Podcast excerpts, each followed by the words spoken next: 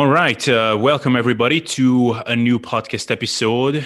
Today I have on Bryan. Is it Borstein or Borstein? Borstein. I think probably originally it was Borstein, but in America it's Borstein. Yeah. Do you have some like um, Scandinavian upbringing or something? So I'm actually half Hungarian. Um, no way. Hungarian as well. So yeah, I'm half Hungarian, a quarter Ukrainian, and a quarter Polish.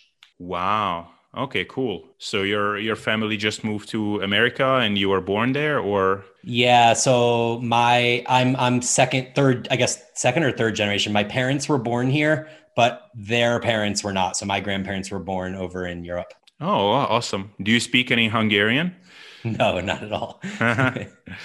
yeah, well, don't don't start learning it. It's uh, a pain in the ass from what I've heard. Um, so yeah, man, how are you doing today? Glad to have you on. Thanks, man. I really appreciate it. You know, I've been a huge fan of the work that you do and, you know, the way that you oh. conduct yourself on podcasts. So I'm very honored to be here. Um, cool.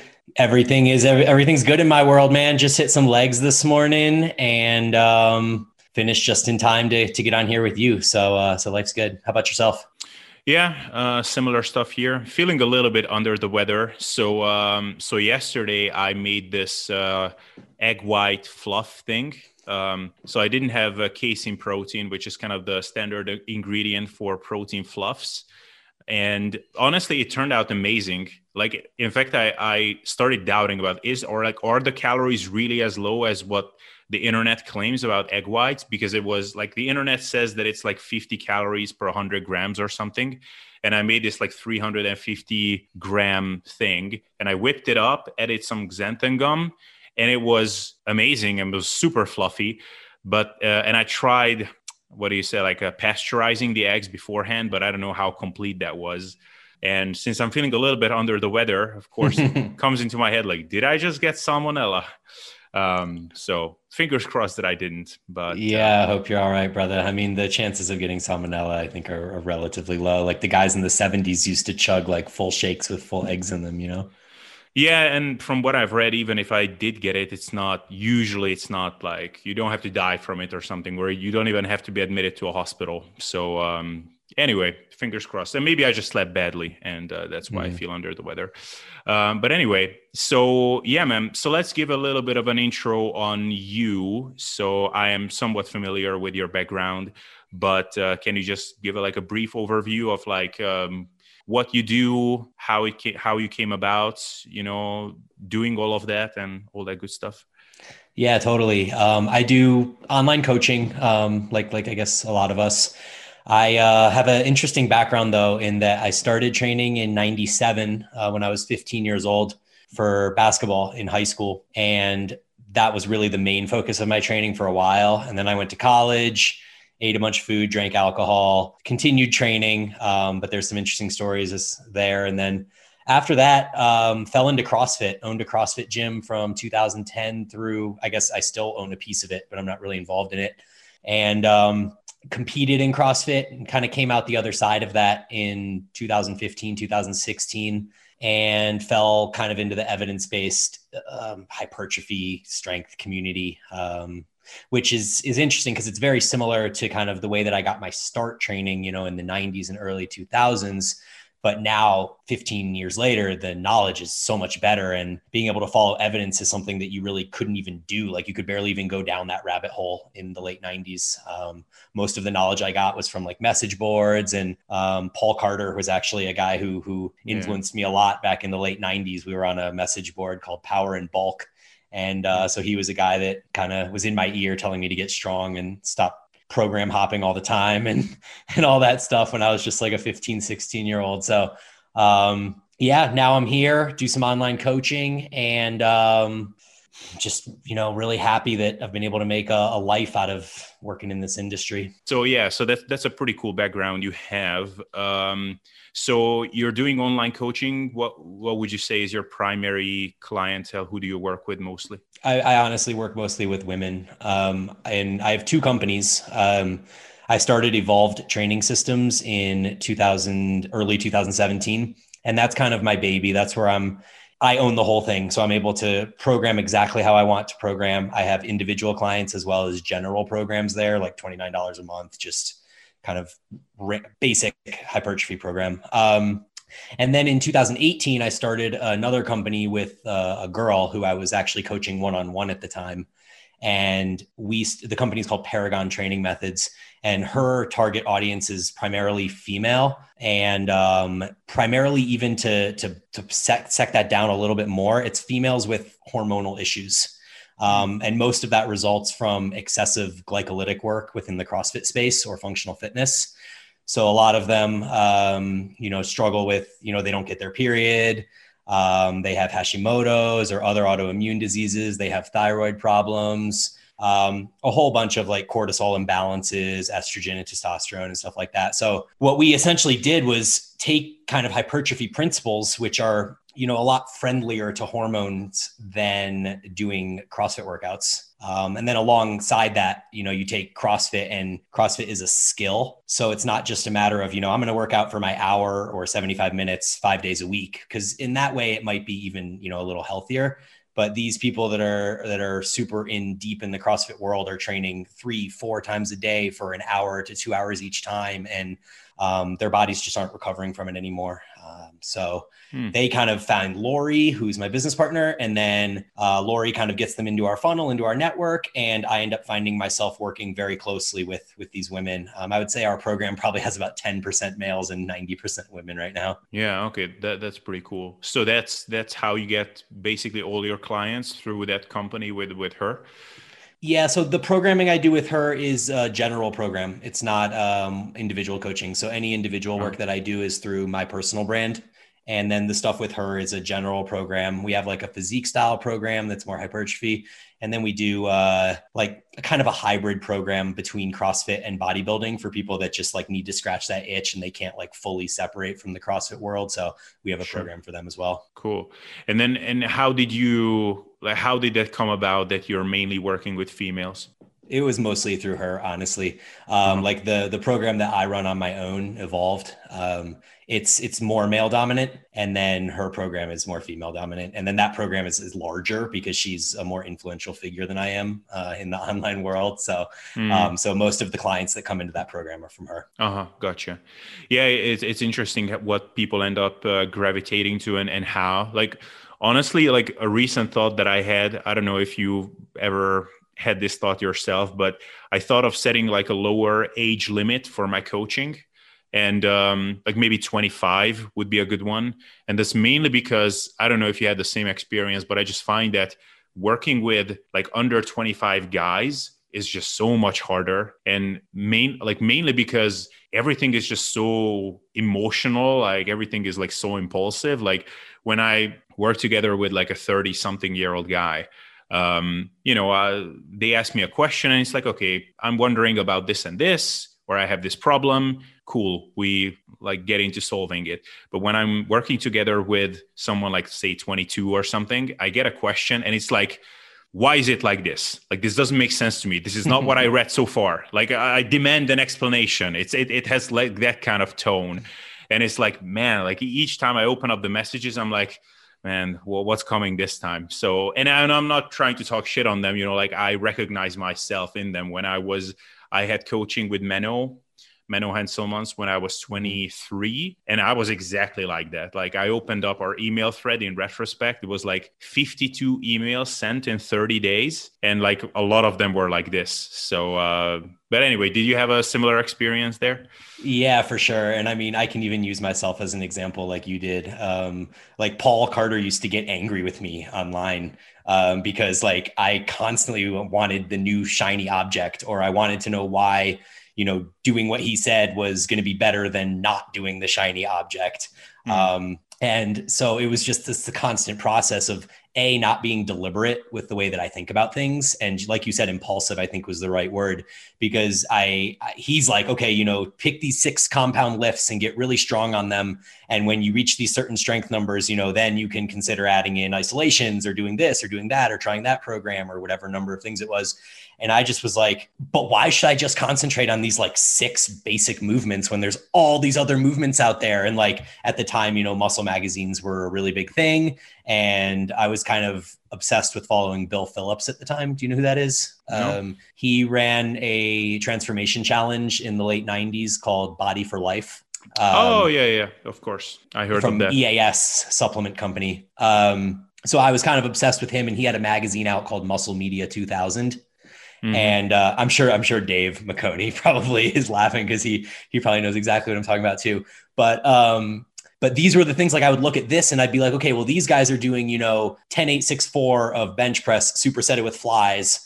And why are you telling me that I need to just do like bench press and bend over rows and deadlifts and squats? You know, so I was like questioning everything. Um, and I didn't realize like I wanted everything now because it's such a smaller percentage of our total, right? Like when you're 16 years old or 23 or whatever it is, one year is like 5% of your life or more. Yeah. But now at almost 40 years old, one year is is like nothing. Like a year flies by and I look back and I'm like, where the hell did that year go? You know? So um, I think that that process of, of thinking is, is part of the reason for that. Yeah, yeah, I can definitely relate to that. Like in the beginning, everything just seemed so much more like it has had a larger consequence than it really did. And uh, you're in this rush to achieve your dream physique as fast as possible. And then once you've been doing it for over 10 years you kind of realize that you know like this is actually a really fun process like figuring things out as you go like what can i achieve in this upcoming few months? Like you're thinking about training blocks and not just this like okay like am I am I gonna get to that whatever 23 FFMI by the end of the year? But um, earlier on, it just seemed so much more serious. Um, all right, so so let's talk about your um, so the pictures that you have on Instagram and like your profile picture, like they look really good. Is would you say that's like more or less the condition that you maintain like year round?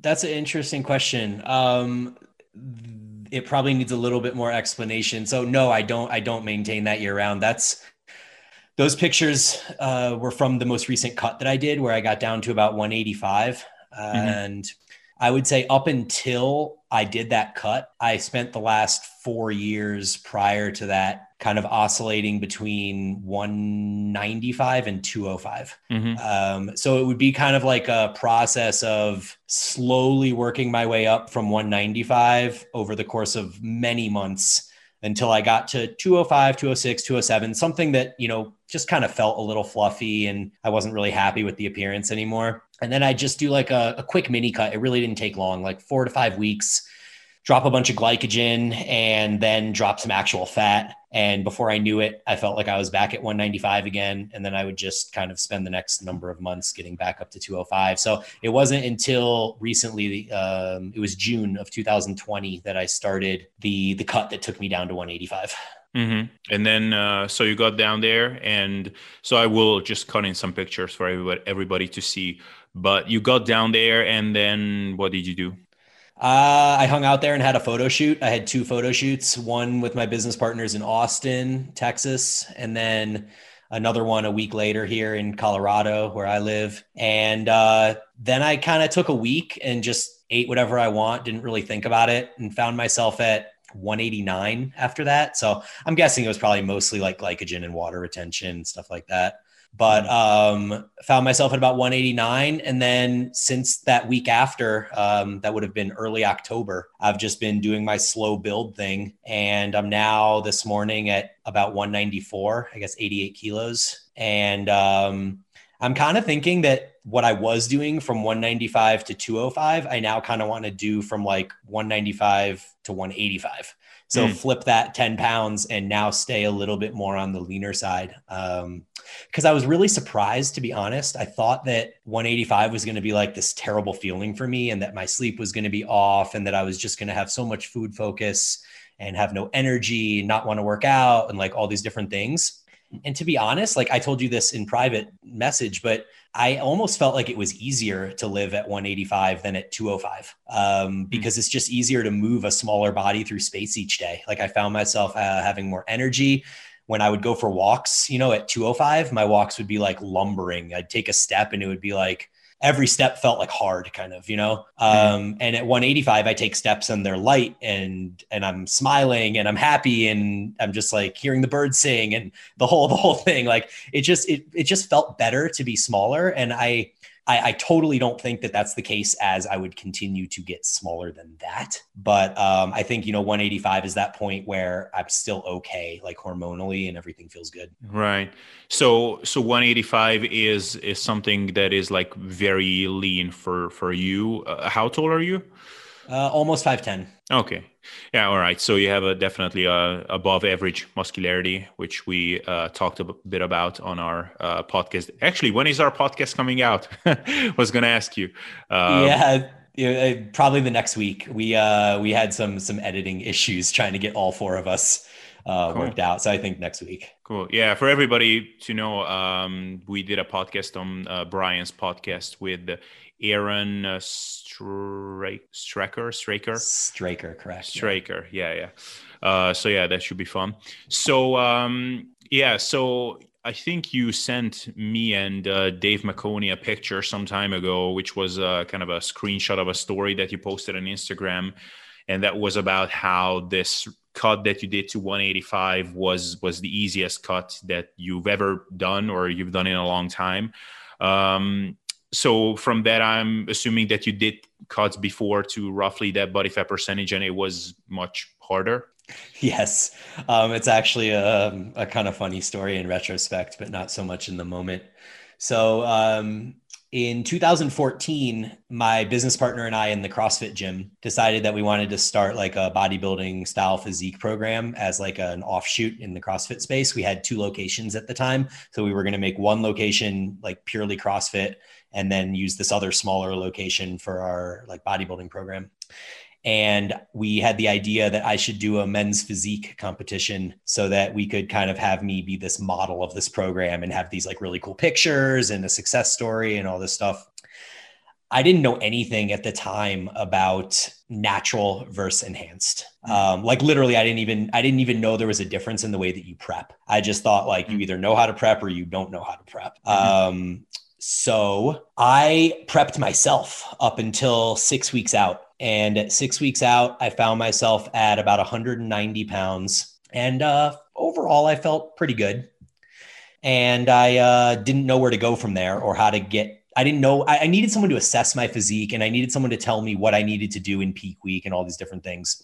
So I went to the local bodybuilding gym in San Diego uh, where I lived at the time, and just hired the local IFBB pro that was coaching people there. Hmm. And um, he just destroyed me. I, I don't really know how else to say it. Basically, my my program for the final six weeks was lift five to six days a week for about an hour, uh, walk an hour every day, seven days a week, and then do hit style like glycolytic cardio for 20 to 30 minutes four to five times a week. Yeah. And on top of that, he cut my calories initially. He cut them the first day to 2300 and then by the end we were at like 2100 or 2000 or something like that.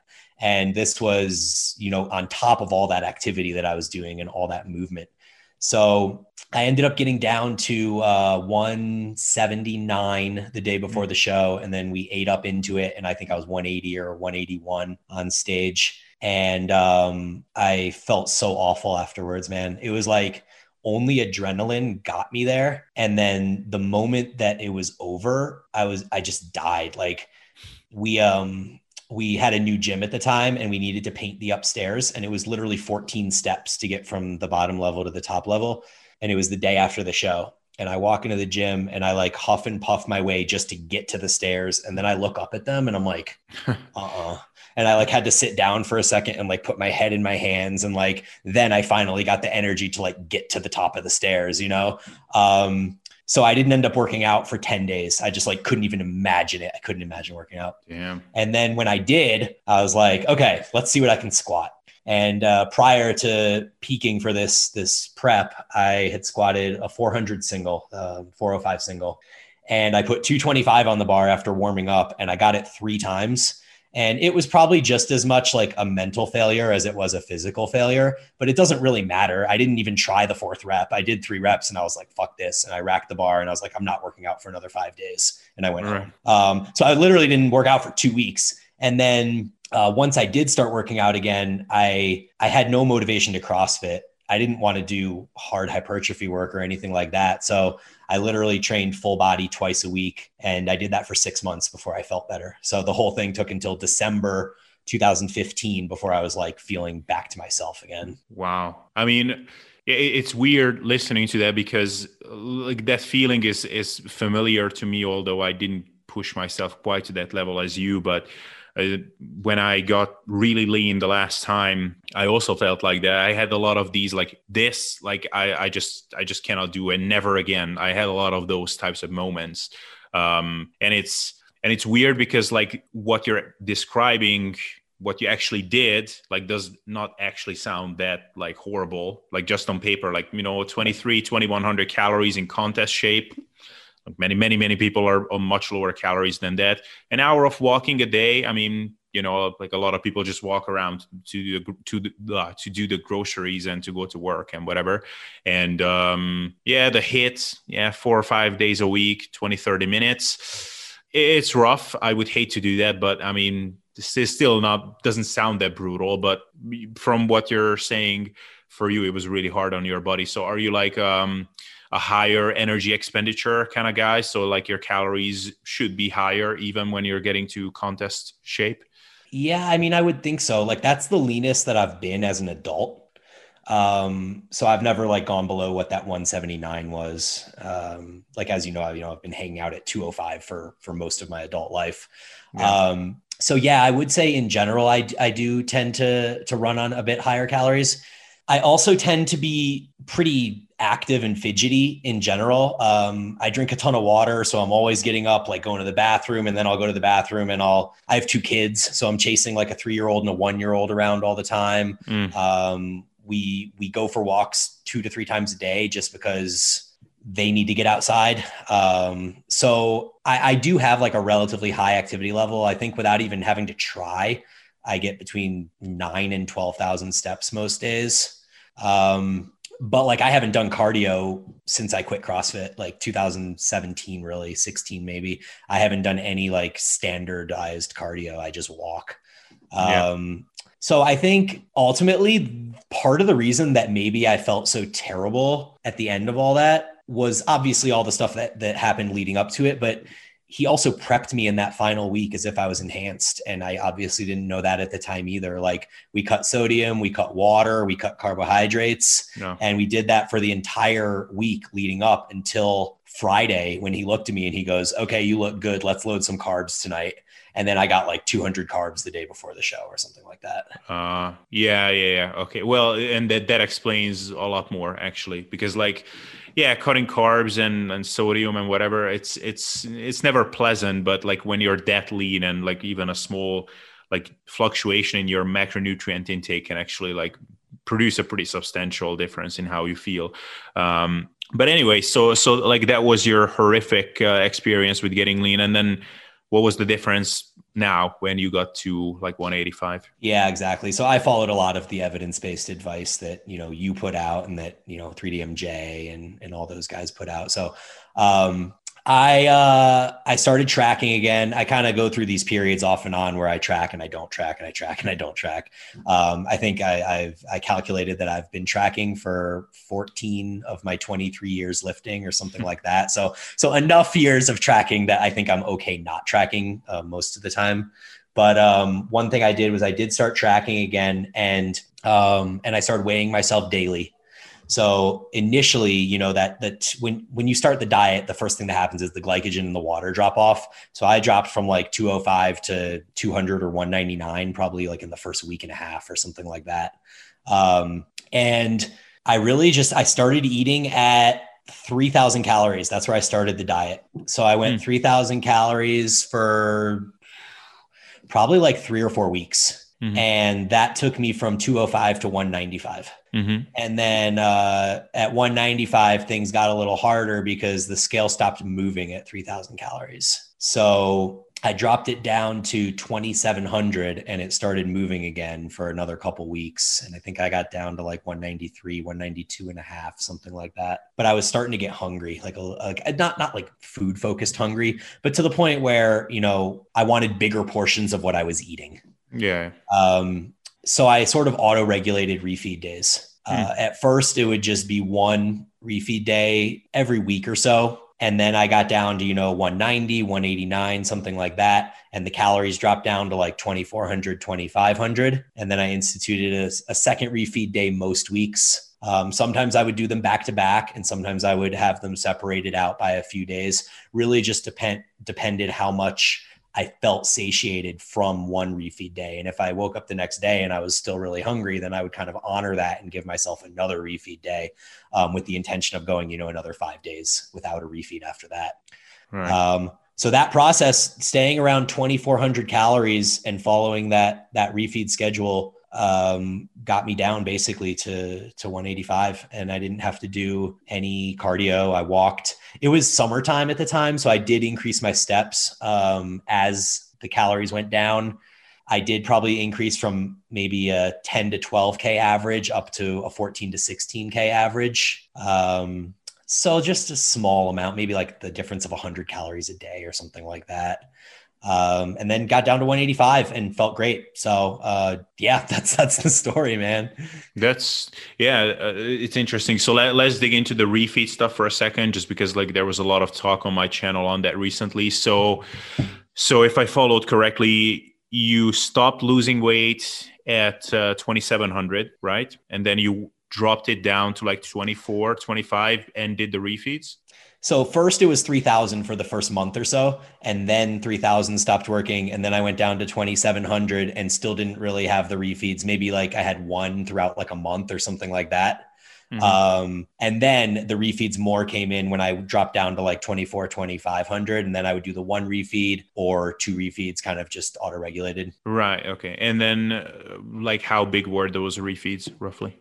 I'd say about 500 calories. But if I found myself really hungry, I wasn't scared to like eat a little more and then have a steeper deficit one of the other days. Uh huh. Okay, gotcha. So like your average calories during the week like didn't get bumped up by by that much from them. I would say a thousand to twelve hundred maybe for the week. Yeah. Okay. Okay, gotcha.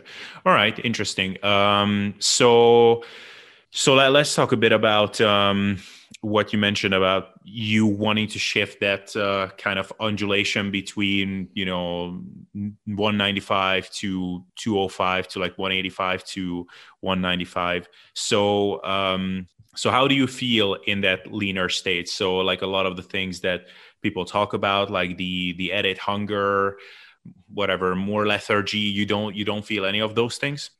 No i mean i think the hunger is there. Like i mean it's it's there but it's not like overwhelming there.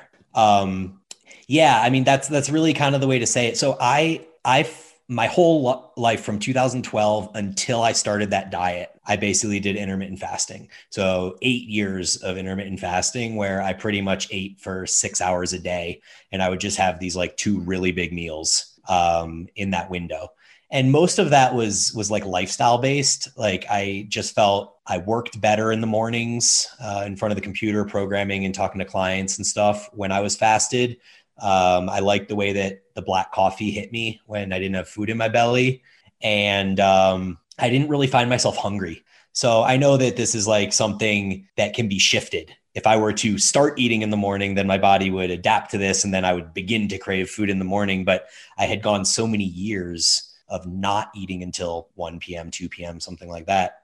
That that was just the way that it was. And I never even thought about food, got hungry or anything like that. So I think as I entered into this diet, a lot of those kind of habits were still prevalent in in my life. So I was working out twice a day. I did the AM PM thing, hmm. um, but they were short sessions. You know, like forty minute sessions twice a day instead of one hour and a half long session. Mm-hmm. And so I began eating early. I didn't do all that fasted, but I only had liquid food up until the time that I would usually eat when I was intermittent fasting. So I would have like a protein carb mix at 8 a.m. and then work out.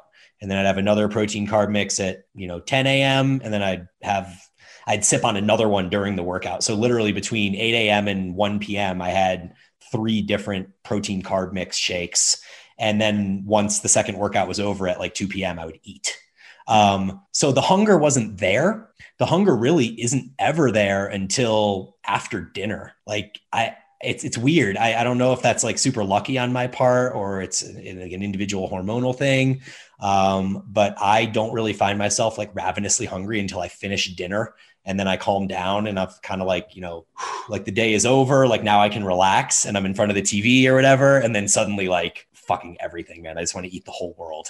Mm-hmm. So, um, so that that's the thing that I find myself battling, and that's there whether I'm at 205, 195, or 185. Like I just have this ravenous hunger at night, and the big difference is whether I honor that and I get or I give into it, which I can do at 205 or at 185. I can't.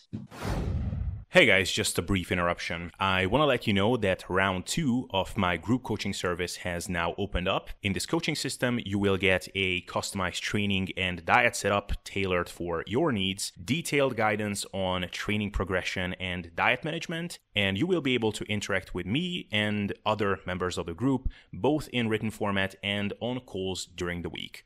And for a limited time now, you can hop on a call with me and we can talk over your goals and see if you are are a good fit for this. So if this sounds interesting to you, then check the link in the video or show description below and you can book a call with me. But if you would rather just send an email, you can also do that. Also check out the show description for that.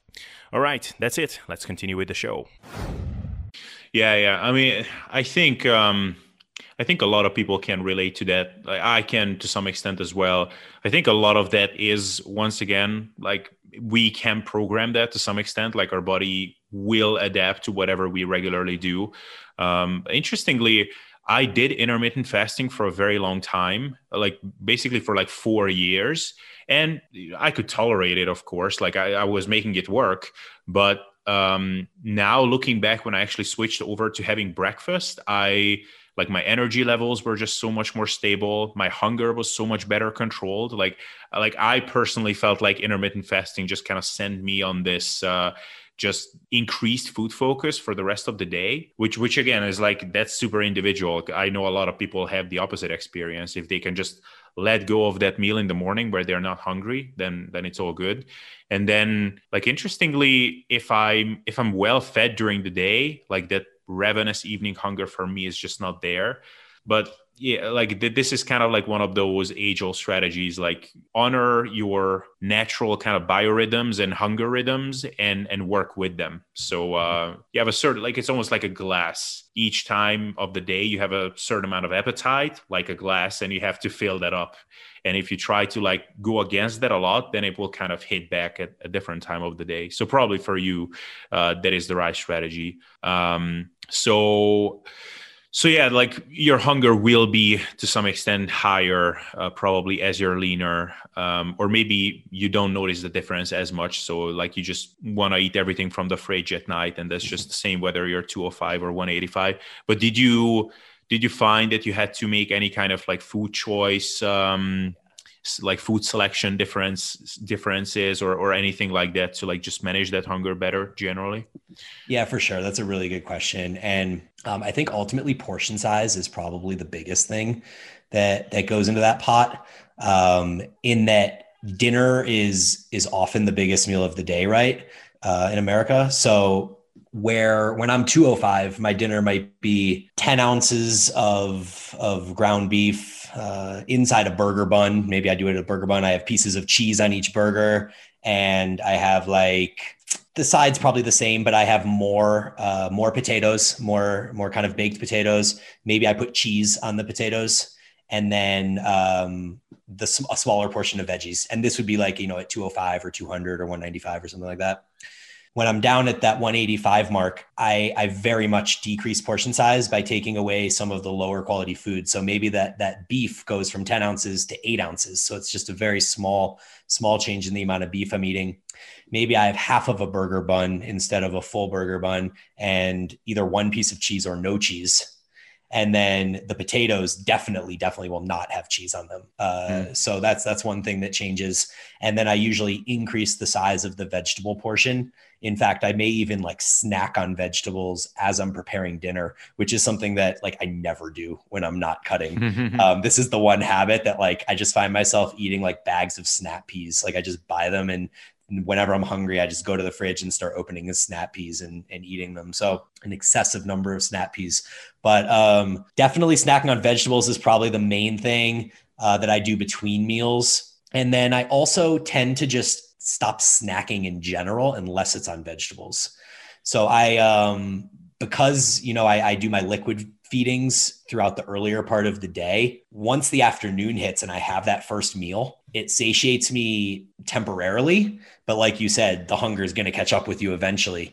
So, you know, you have that first meal, and then two hours later, I'm like back in the cabinet trying to find food again. Mm. When I'm down at 185, I don't do that. Or I make sure that the snack is like a vegetable. Um, but at 205, I go into the cabinet and it's like pita chips with cheese on them or like I'm just I, I, it's hard. It's hard to, to think exactly off the top of my head, but I'll eat things that are higher carb. Like I'll bagels. Bagels is a great one. Like I'll go into the cabinet and grab a bagel and put some cream cheese on it, and that's something I also don't really do when dieting. So taking that kind of mid afternoon feeding out, decreasing decreasing portion sizes, and then avoiding you know eating later at night too.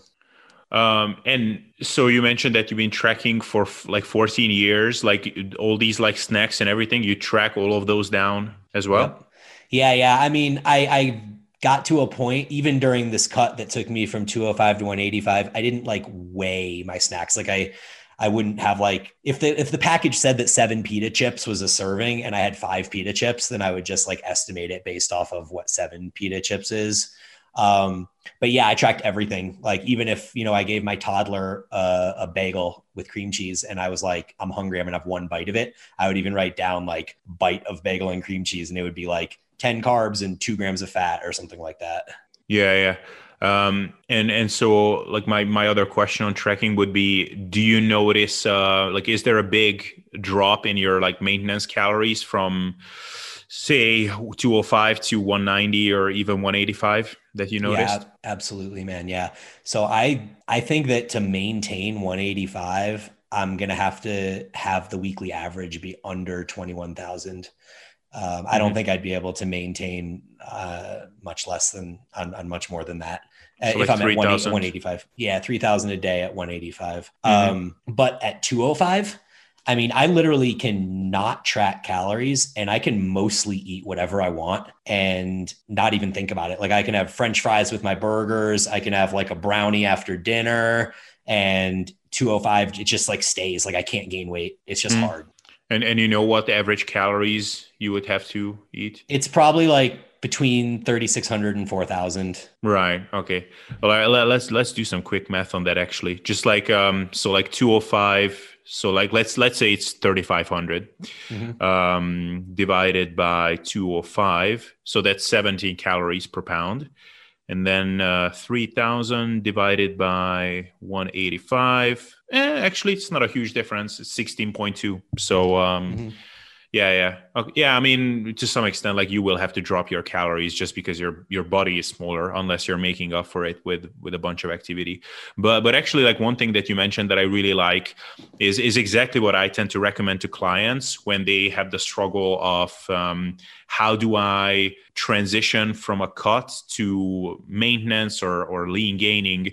And my best recommendation always is to keep your diet structure as much as possible the same and even if you're going through pretty large fluctuations in body weight over time, keep the base structure the same and just add things to it. So instead of uh, going from like mainly eating veggies and whatever steak and things like that to like only eating starches and grains and whatever fatty meat like keep the base structure the same and just add things to it so like you said i don't know like it's still veggies and ground beef and whatever a bun but now you're adding cheese to it and you're just mm-hmm. adding less of the cheese to it or taking it away completely when you're when you're at that leaner physique. So i actually really like that.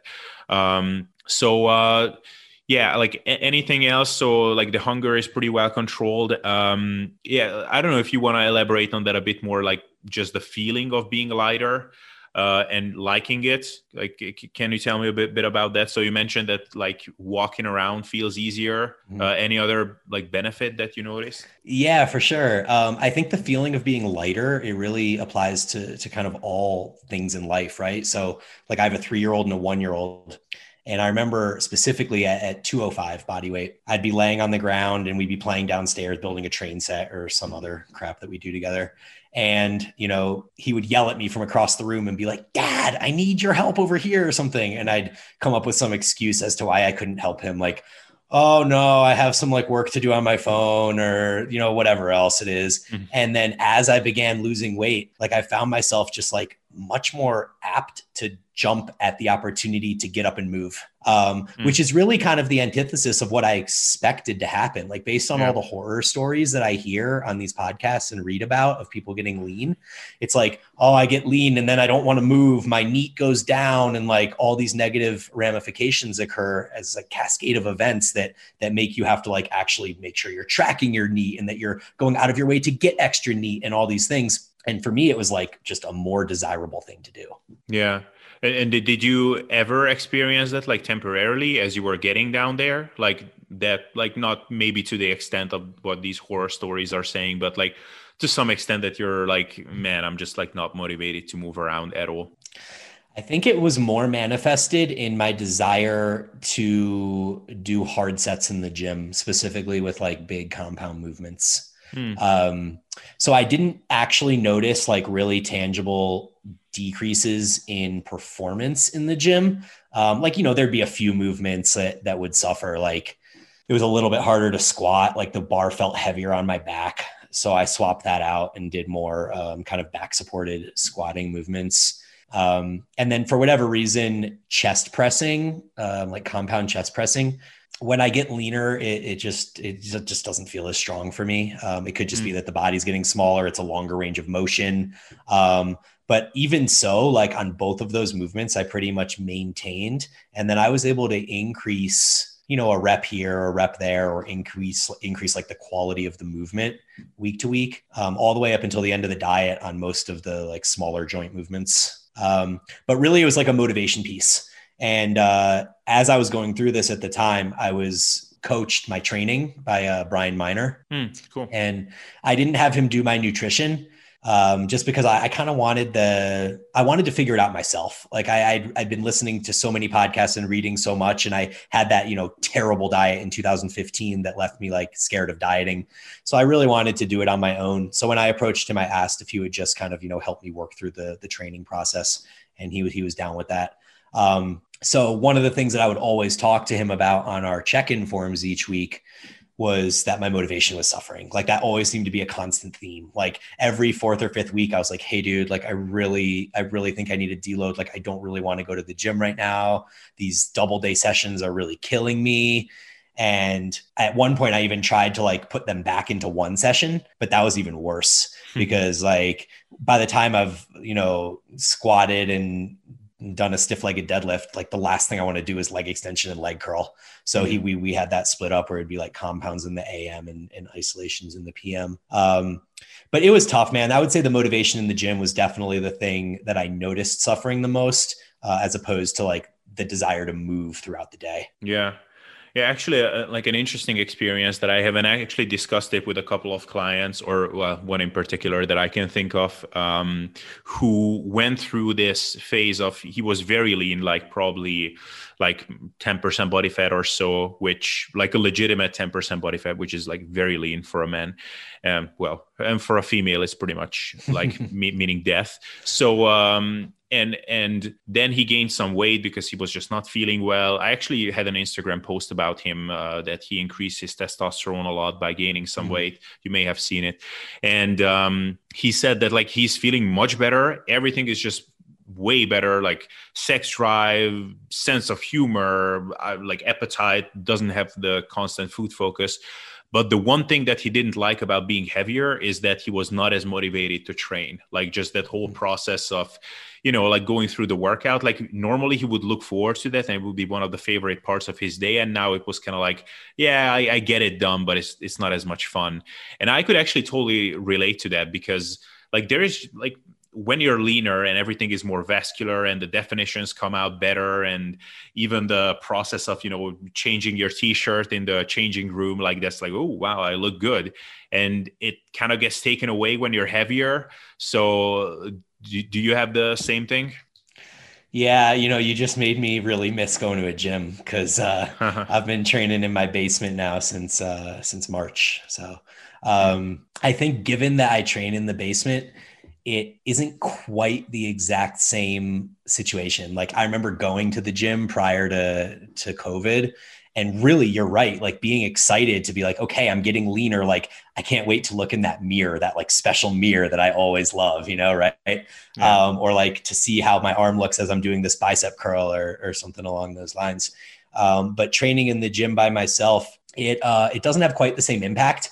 So then I end up finding myself, you know, using Instagram almost as like a motivation source for myself. So mm. um, I post all my workouts for the most part on on my story each day, and I try to add like some value and context and like you know why why I'm doing this movement, how I'm performing it, execution points, whatever whatever kind of knowledge I can drop to help people.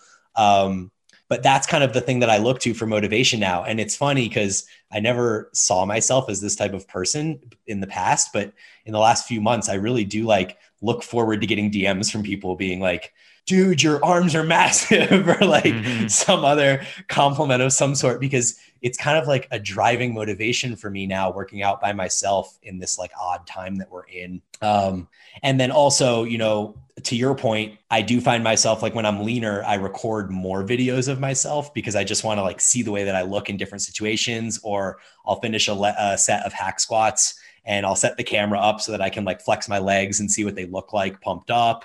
And those are the things that like when you're sitting 15 pounds heavier and you don't have the same separation in your legs, like you're not going to set your phone up and go flex in front of the phone, right? So. Yeah. Um, yeah, it's, I mean, I, I, totally get the motivation side of being leaner, um, but I think it's definitely much more applicable in like a commercial gym setting. Yeah. It's really weird how, are you good on time, by the way? Cause, um, yeah, we can, we, we can wrap up whenever you, uh, need to, but, uh, I won't try to keep you up for, for too long, but, um, but it's really weird how, like what's at least for me like what state i'm in in terms of body composition like really influences my general views on on life uh, almost. And i have to be mindful of not letting that you know getting to an extreme level. So for example just as an example uh, i don't know if you've heard that stronger by science uh, podcast episode where they were discussing the whole p ratio idea and uh, how that might be off. And um, Menno Henselmans just today, like it just arrived in my my uh, inbox. Just wrote an article basically critiquing their their critique. So how and outlined how he still believes that there is a relationship between leanness and efficient muscle building and it might still be worth it to keep yourself on the leaner side or at least not let yourself get overweight. And uh, now that i'm fairly lean myself and i'm in the process of getting even leaner I looked at his article and I was like, cool, I actually like that. Like uh, this, this is this is a message that resonates with me right now. Like I want that to be the the case almost. Uh, whereas maybe if I was, I don't know, like I don't know, five to 10 kilos heavier, I would be almost pissed. Like, oh man, come on, just let it go. It doesn't matter how lean you are for muscle building. So uh, it's just, just a random tidbit. I don't know if you can relate to that. Yeah, totally. I actually really don't know where I stand on the P ratio thing. I mean, I obviously am, am not a scientist, so I let Trexler and those guys tell me what I should think. Um, sure.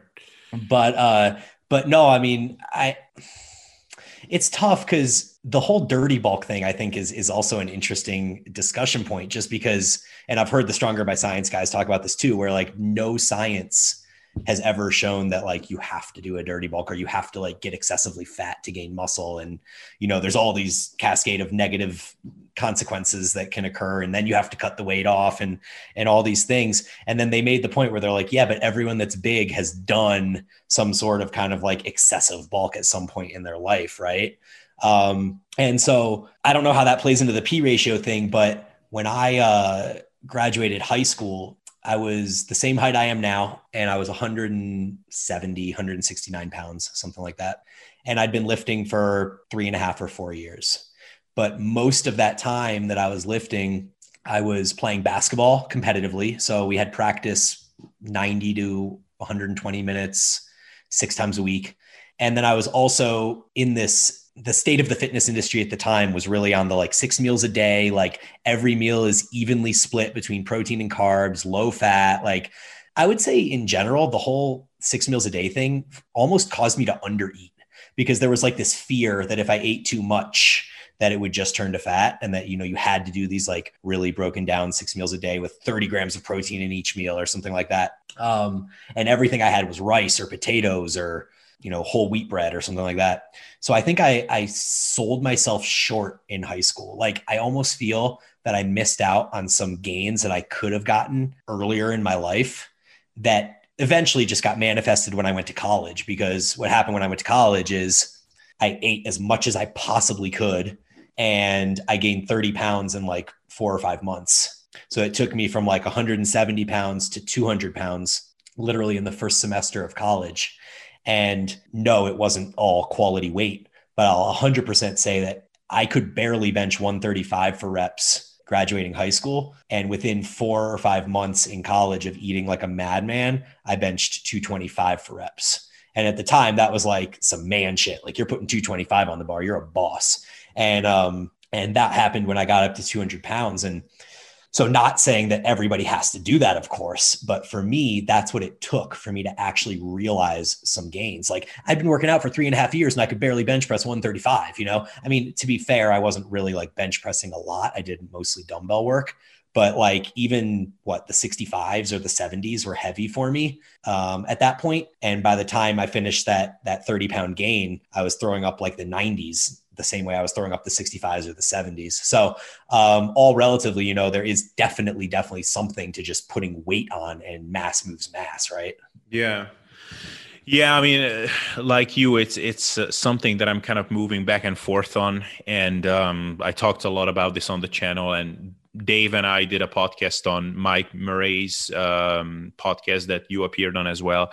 And so, like on the one hand, kind of the um, the more conservative side of me says okay look like you can go through this dirty bulk and you might make some good gains and um, you know you look back at it and say that was worth it. And we definitely see a lot of case studies for that.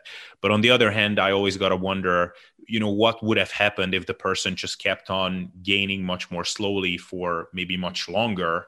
And then that like would that have resulted in the same outcome? Um, and then if i look at the case study of someone like eric helms who you know did this seven year off season and got up to 100 kilos which for him is you know the point so like 220 pounds. He's not uh, fat but he's also definitely not lean at that point.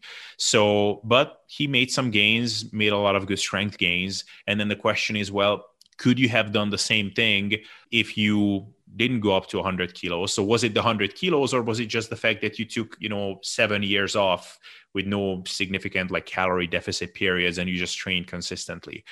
But on the other hand i mean there are some like even some mechanistic arguments for why dirty bulking might work. Like when you're fatter you can actually hold more lean body mass. So maybe pushing your body fat and body weight up to a higher point that actually allows you to tap into some gains that you just couldn't tap into when you were leaner. So maybe it is actually necessary to get a little bit fatter. And i've definitely also went through that. Like uh, as an early intermediate kind of end of my novice stages i was stuck at like so what is it in pounds? Like 170 maybe like 180 pound bench press for like five reps or so. And then i did this dirty bulk and really quickly i went up to like um, 200 pounds or 90 kilos for sets of five.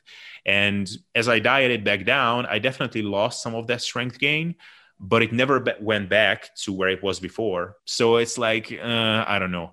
I'm, I'm kind of back and forth on that. So probably like the best recommendation there is to shoot something reasonable like don't get obese like super super fat like keep yourself at a reasonable range but probably you shouldn't be too obsessed over staying super lean so. So in the eric helms example didn't he get all the way up there had that like seven year off season and then came back down and only stood on stage like five pounds heavier than he was or something like that?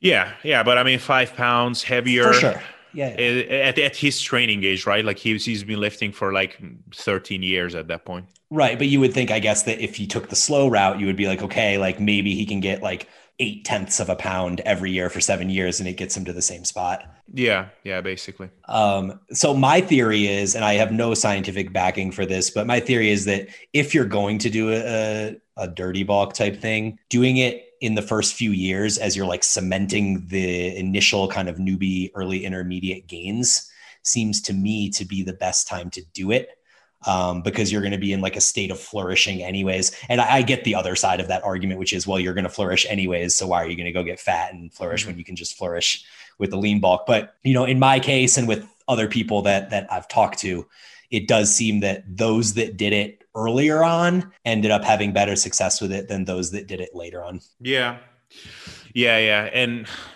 like we can never fully. Uh, maybe we talked about this on your podcast as well, but we can never really fully discount the possibility that there is some mechanism that we just don't understand yet. So like who maybe even age factors into it to some extent like who knows mm-hmm. like maybe something that you do in your like early 20s or late teens is just not going to work as well when you're I don't know, 40. And not, not because of um, like your muscle building machinery is just not working any well or any, any or what did I say? So it's not because your muscle building machinery is any worse. It's just because maybe you can take advantage of some hormonal impacts of that la- large calorie surplus when you're younger. Um, maybe some structural adaptations happen to your uh, to your connective tissue even at heavier body weights. So um, and then the same thing can be applied to training. Like, uh, is it good to train heavier at times? Like mechanistically it would seem like not. Like you know like hypertrophy rep range could be as high as like 30 reps as long as the effort level is there. Mm-hmm. but who knows? Maybe something is actually happening to the connective tissue. So uh, lots of things. But but anyway one last thing i wanted to ask you about is um, you had a, an instagram post about this and you sent this to me and dave as well where you have been lifting i think at that point for like a, quite a long time. And um, over so I think the the two picture had pictures had like 14 years uh, separating them, yep. and you were like maybe seven. I mean, I I kind of just did the math. Like your body weight was the same, and like 186 on both. And on one, maybe you're like what 13, 14 percent body fat, like conservatively, and the on the other one, you're like maybe 9, 10, something like that. Um, so could you speak a little bit about that? Because like even on the before picture, you were not like a newbie. You've been training for quite a long time. So yeah, how, how did that go? yeah. So the interesting thing about that before picture is that at the time, that was like my milkshake picture. That was the one where I was like, that is the best that I've ever looked right there. Like, I need to make this my profile picture, right? So, like in 2006 or seven in college, that became my profile picture. And I was like, I have abs and I have delts and I have pecs and like, check me out, you know? So, um, that was, that was like the pie in the sky look for me at that time. Um, I was extremely hungover in that picture and really flat. So I think that uh, you know I, I, weighed what I did in that picture, but I don't think that my normal uh, look looked anything like that. Like I definitely was very depleted and dehydrated, et cetera, et cetera. Um, so then you compare like like I kind of wish I had a picture from those days where I wasn't in like my perfect looking state or my my leanest state or whatever, and then to compare it because um, I would agree that in that picture, I do look somewhere between like, you know, 13 to 15% body fat. But I think that I probably walked around a little bit higher than that um, normally, just because that picture made me look a certain way. Um, yeah. So that picture was 2006, uh, spring break in college. We went to the mountains to go skiing. And then uh, that was in the middle of like kind of some heavy drinking time in my life not to the point where i like ever stopped doing fitness. Like i always made sure to get my workouts in but i was definitely getting drunk two to three times a week. And um and so it wasn't really even until i started the crossfit gym in 2010 that i stopped drinking as much. Um, i probably cut it down to about once a week in 2010 and then i stopped drinking almost completely probably five years ago. Like I'll have a drink once or twice a month, maybe, but I haven't been drunk in a couple years.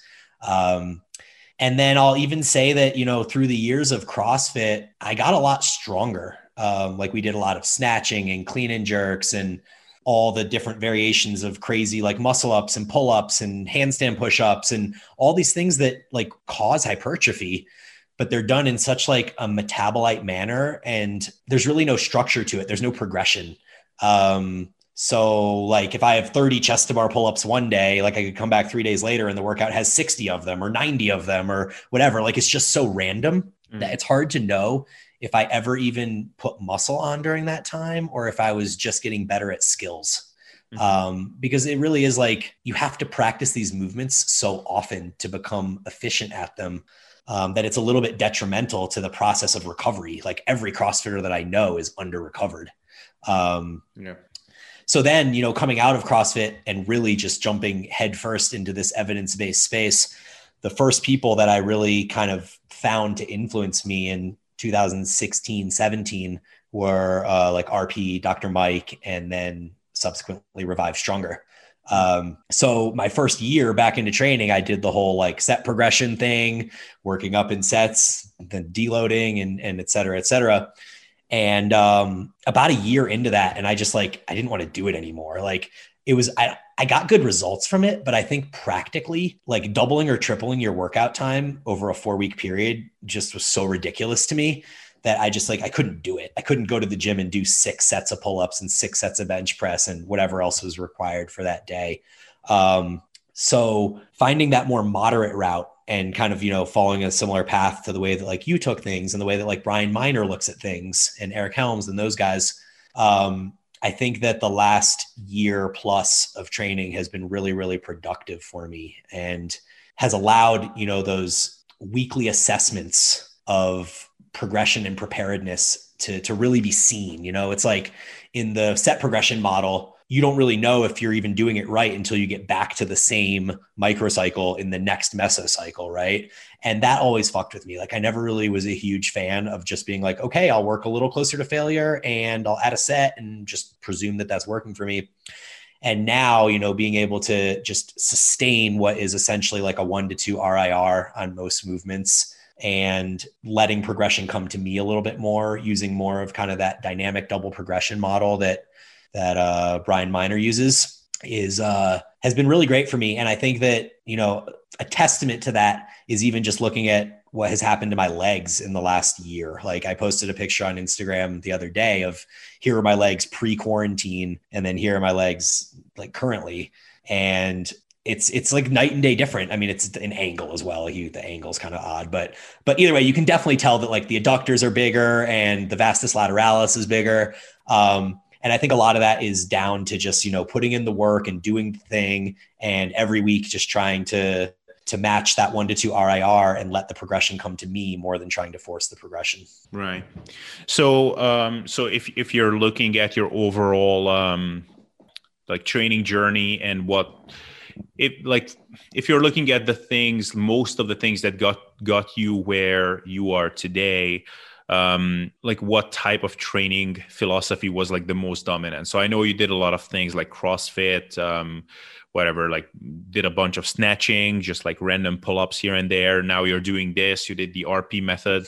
like, what would you say was like the most productive um, throughout the, uh, not, not the most productive, but like, if you have to point to one thing like well this is what i've done the long for the longest and i already had the foundation of my physique by then. So like what what do you think got got you where you are? So the thing that really took me through like when i entered college and i gained those 30 pounds and my strength skyrocketed that was when i began following the max ot program. And i know you, i've heard you and dave talk about this before at least dave has talked about it.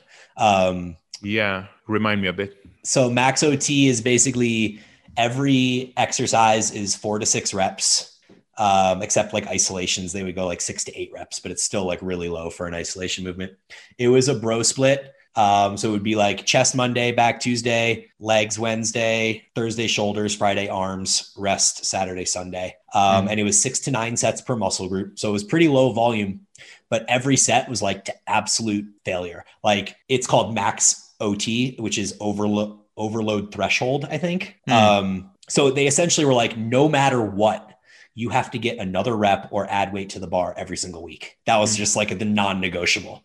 And so I think what that did was it, just taught me to work hard. Um, it taught me to know where failure is. It taught me to know how my form compromises if I'm going past failure. And that is like something along the lines of, you know, you're doing a shoulder press and you kind of like turn your body to the side to like get one arm up and then the other arm presses up, you know, and you kind of lock out. So like things like that in Max OT, I was doing that because it was like, I have to get another rep no matter what. Um, so while I don't think that that's like that wouldn't that wouldn't work for me right now but that process of training super fucking hard and going to failure on everything and lifting heavy weight it i did that for years like probably two years in college and those were the by far the best gains that i ever got i don't know that i can attribute that program for full success because you know I did start eating. I did finally hit full fledged puberty in college, like maybe end of high school, early college. Um, so there was like a cascade of things happening all at the same time. Um, but that program was definitely one piece of it. Um, so I think like hypertrophy wise, that's where I made the majority of my gains. But with that said, I don't think that I would have made the same gains over the last like two or three years coming out of CrossFit that I have made if I hadn't taken the approach more of like what I'm doing now with this kind of like holding some RIR back, focusing on the quality of movement and execution of movement. And then even going into things like the mind muscle connection, which in max OT, there was no such thing as mind muscle connection because it was just move the weight, right? Yeah. Um, but now it's like I'm learning the little nuance of movement, like how you can dumbbell bench press and grip the inside of the dumbbell to tell the chest to, to help you out a little bit more, or, you know, doing a bicep curl and squeezing through the pinky side so that the, the forearm doesn't come in as much, or bending the wrist back when doing a bicep curl, um, turning the wrist down when doing lateral raises, or even doing a cuff lateral raise um, things that just allow me to connect better with the muscle and then to just put in the time and energy and mental focus to execute movements in a way that isn't just a matter of moving from point A to point B, but it's ensuring that the muscle that you're targeting is doing the work to get there. Yeah, it's um I, I think that type of training like the max OT, but there are lots of others like that out there which are like very hard moderate volume or on the lower volume end and uh, just focus on progression at all costs. I think it's kind of like the dreamer bulk in some sense that um, it may not be like the, you know, scientifically speaking, the most optimal way to maximize hypertrophy. But I think it's beneficial for most people to go through that at least once because it teaches you a lot of things for a lifetime, basically. If anything, it will teach you to work really hard and what is it like what does it really feel like to push yourself and also i think it just saves people from a lot of bullshit because i think mm-hmm. uh, a lot of younger guys now coming up following like the the evidence based circles and you know i'm the biggest fan of the evidence based you know practice and and methodology but i think uh, there is it can easily be interpreted in a way where people are just like trying to skip the the hard work quote unquote and are just like fucking around with a bunch of nonsense. Like um i actually want to do a meme on this on instagram like uh different for like how, what what failure training actually means. And then there will be like the hit failure training and that will be like like, like that. And then evidence based evidence based failure training. And that will be like right. I'm done. That's five RIR. That still counts. Yeah. Um, which which will be a little bit facetious, but uh, will be fun. Uh, so yeah, I don't know if you have anything to add to that random thing. yeah, for sure. I think that you know one thing that that always happens to me is I get people that are in their first couple years of training that DM me and they're like, why am I not getting results? Blah, blah, blah. And they'll like almost send me their program or, or they'll at least like, you know, verbally be like, this is kind of what I'm doing on this day and this day and this day. And one of the main things that I always see is like people that are way too early in their journey, spending way too much time on isolation movements. Um, and I think that, you know, I actually talked to Paul Carter about this uh, briefly over DM one day. I tagged him in a post where I was basically like, or in a story where I was basically like, you know, thanks to Paul Carter for getting me focused on compound movements in the early stages of my training or something.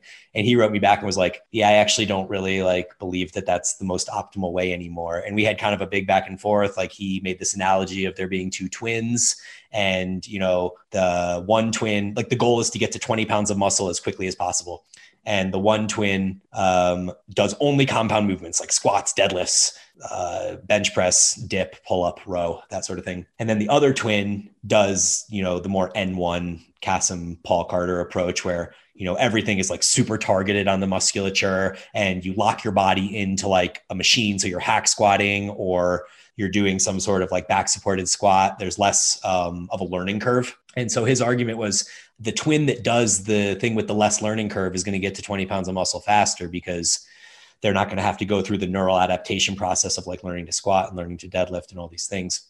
And to his point, like he might be 100% right. Um, if you knew right off the bat on day one that the objective was I want 20 pounds of muscle and I want hypertrophy to be my baby, then that's my ball game. Then yeah, sure. But I mean, I believe that there's a lot of kind of of these uh, other benefits to the compound movements like teaching you to work hard.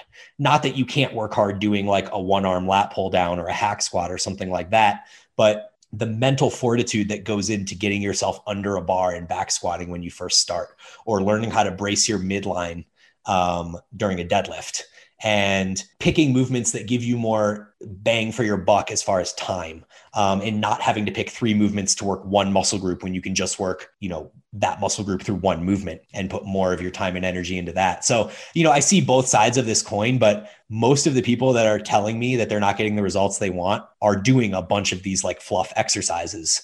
And most of the people that I've communicated with anecdotally that have gotten good results from training did spend a number of years working on those big basic movements before kind of adding in the fluff stuff. Yeah. Yeah. I mean, this is something that Dave likes to talk about a lot um, that people forget what has gotten them where they are now versus what do they have to do now to keep improving or what works now just in general so yeah i think if for someone who had that who has that foundation and is now just looking to like fine tune things like yeah like those like super amazing like mind muscle connection type stuff like Kassem has those like amazing like lat pull down variations and whatever. Yeah, that's great. But like maybe when you're starting out, just like learning to do like heavy weighted chin ups with like a bunch of weight hanging off your waist, like maybe that will have a better, bigger benefit. So yeah, definitely well said. Uh, all right, man. So I have actually a, a, client call starting in like 10 minutes. So we should probably wrap up and I kept you up for long enough. Um, so yeah, man, thanks so much. Uh, this was an awesome discussion. So um, yeah, just let people know where they can find you. Uh, anything you'd like to plug, um, anything like that. Yeah, for sure. Thanks again for having me, man. I really appreciate it. And yeah. uh, you guys can find me at Bryan Boorstein on Instagram. Um, you would also find me if you search for Evolved Training Systems, which is also my website. So check that out and. Uh, yeah, follow along, check my stories out, give me some encouragement, tell me my arms look big and all that good stuff so I can keep staying motivated.